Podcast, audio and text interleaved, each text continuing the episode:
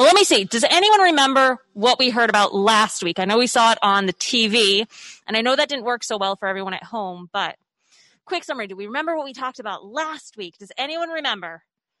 Anyone? Yes. What did we talk about, Ellie? What was it? Oh, that's okay. That's all right. We talked about Peter, right? And Peter had a vision from God. Actually, there were a few visions that happened, but Peter had a vision from God of a sheet coming down full of animals. And he didn't understand it at that time, but he actually learned that it meant later that the message of Jesus was actually supposed to go out to the Gentiles too. That that God's good message, that the savior of the world, that he loved everybody and wanted that message to go to everyone. But I'm getting ahead of myself. That's actually today's story, too. Believe me, I know it's silly that we're doing the same story again, but you'll see. Well, we're going to get there. But first, we're going to go way back into the Old Testament and we're going to hear about a different story. So I have something to show you to start. What do you think our story might be today if we're seeing this? Joe, what I hear, I say it again. Shout it loud. Jonah, right? What do we know about Jonah and a fish, right? Jonah was given a message from God to go to the city of Nineveh and to actually speak against Nineveh, it said. And what did Jonah do? He got on a ship, right? In Joppa, which is actually funny. That's where Peter was staying in the other story. But he went to Joppa and he got on a ship and he sailed away. And then there was a big storm. And right, the, the sailors were like, Why is this happening? Who's responsible? And it was Jonah. And he said, Throw me overboard and they didn't want to. They actually tried to row to safety, but the storm was so big they said, Fine, I guess God, please don't hold it against us. And they threw him overboard. And what happened, right? God sent a big fish to swallow up Jonah. That's what most of us remember about that story, right? Like he stayed in the fish for how long? Anyone remember this story? This is pretty common. Three days, right? Three days. And then what happened? The fish bleh, threw him right back up onto land, right? And then Jonah, God told Jonah again, go to Nineveh and tell them what I'm going to tell, like tell them the message that I gave you. And so what did Jonah do that time? He went to Nineveh and he told the message. And that's where most people think the story stops, right? When I was a kid, that's actually most of what I knew about the story. But there's a whole nother like chapter, two chapters about what happens afterwards in the story. But I have a question for you guys too. We have lots of questions today. Do you guys know why Jonah ran away? No? What do you think? Any guesses? Because he was scared? That's what I used to think. I thought maybe Jonah was scared to go to Nineveh because Nineveh was a city of the Amorites and they were the enemies of Israel. So I thought maybe Jonah was scared to go. But you know what? That's not why. I'm going to see if I can grab my Bible. Here we go. We're going to actually, Jonah tells us why he ran away. This is what I'm saying. Most of us, I don't actually remember this story from when I was a kid. So but let's see what happens, right? So Jonah actually did what God said. He went to Nineveh and he kind of gave a little half-hearted message in Nineveh. He walked, the city was really big. It took three days to walk across the whole city. And it says Jonah went one day into the city. And then he just said, 40 days and Nineveh's going to get destroyed. That's it. That's all he said. But God was at work because all the people heard that and they said, Oh, we have to repent. And they said, We're sorry. And they put on sackcloth. And even the king commanded that all the animals had to wear sackcloth and they fasted. And God actually changed his mind. He didn't destroy Nineveh. So he, he repented. And this is what happened. And that made Jonah. What do you think Jonah felt about that when he heard that his preaching did good? The people in Nineveh turned around. They repented and God was no longer destroying Nineveh. That sounds really exciting. How do you think Jonah felt? Not excited. Jonah, here, I'm going to read this. This change of plans greatly upset Jonah, and he became very angry. So he complained to the Lord about it and said, Didn't I say before I left home that you would do this, Lord? That is why I ran away to Tarshish. I knew that you would be merciful and compassionate God, slow to get angry and filled with unfailing love. You are eager to turn back from destroying people. Just kill me now, Lord. I'd rather be dead than alive if what I predicted will not happen.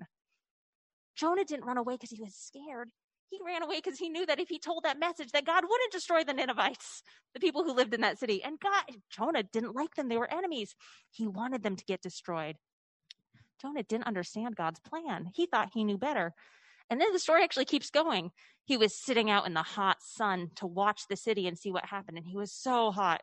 Jonah complained a lot. He was like, Oh, I'd rather be dead than sitting in this heat.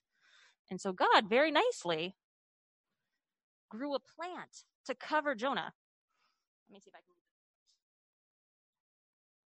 All right, so we've got Jonah, and God grew a nice big plant to shade him, and he loved the plant. He thought it was so nice to be in the shady plant on that super hot day. But the next day, God sent a worm, and the worm ate the plant and it died. And Jonah was sitting out under the hot sun again. And what do you think he said again? He got angry. Jonah really gets angry a lot. We do too sometimes, though, so I can't really hold it against Jonah. I think we might be more Jonahs sometimes than Peter's, but. So let's see. The sun beat down on his head until he grew faint and wished to die. Death is certainly better than living like this, he said. And this is what God said to Jonah. He says, Is it right for you to be angry because the plant died? And Jonah said, Yes, even angry enough to die. And the Lord said, You feel sorry about the plant, though you did nothing to put it there. It came quickly and died quickly. But Nineveh has more than 120,000 people living in spiritual darkness, not to mention all the animals. Shouldn't I feel sorry for such a great city? And that's where the story of Jonah ends. But did you guys catch that? Like, so the city of enemies of Israel, right?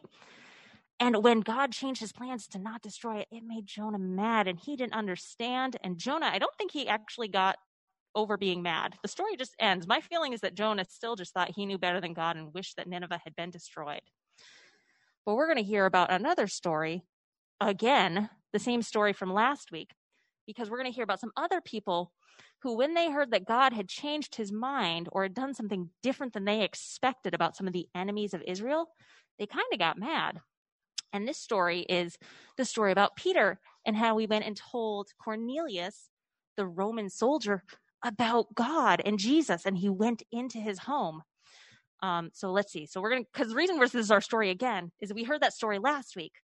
And what happened in this next chapter, 11 of chapter Acts, Peter goes back to Jerusalem and he told the other the other believers who were living in Jerusalem, they said, Peter, you went and had food and ate with the Gentiles. You even went into their house. And that was something they didn't think was supposed to happen. It was different than what they expected. They thought maybe Peter had done something wrong and they were angry. And it says Peter explained everything to them. He told them about the vision. So, what was the vision? Do you guys remember it? Right? The vision Peter saw a sheet coming down from heaven that had animals on it, unclean and clean animals, things that he was allowed to eat and not allowed to eat. And a voice from heaven said, Peter, kill and eat. And he said, No. And Peter didn't understand that vision. But he kept explaining it to all the other believers in Jerusalem that he actually came to understand that it meant that God wants the message to go to the Gentiles too. Because he says, When I saw that the Holy Spirit came and rested on the Gentiles just like it had from us. You know what Peter said? Instead of getting mad like Jonah did and saying, God, why did you do this?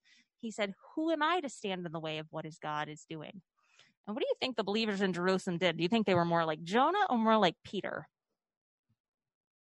Jo- oh, I heard Jonah.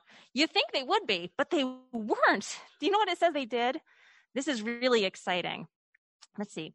When the others heard this, they stopped objecting and began praising God. They said, We can see that God has given the Gentiles the privilege of repenting their sins and receiving eternal life.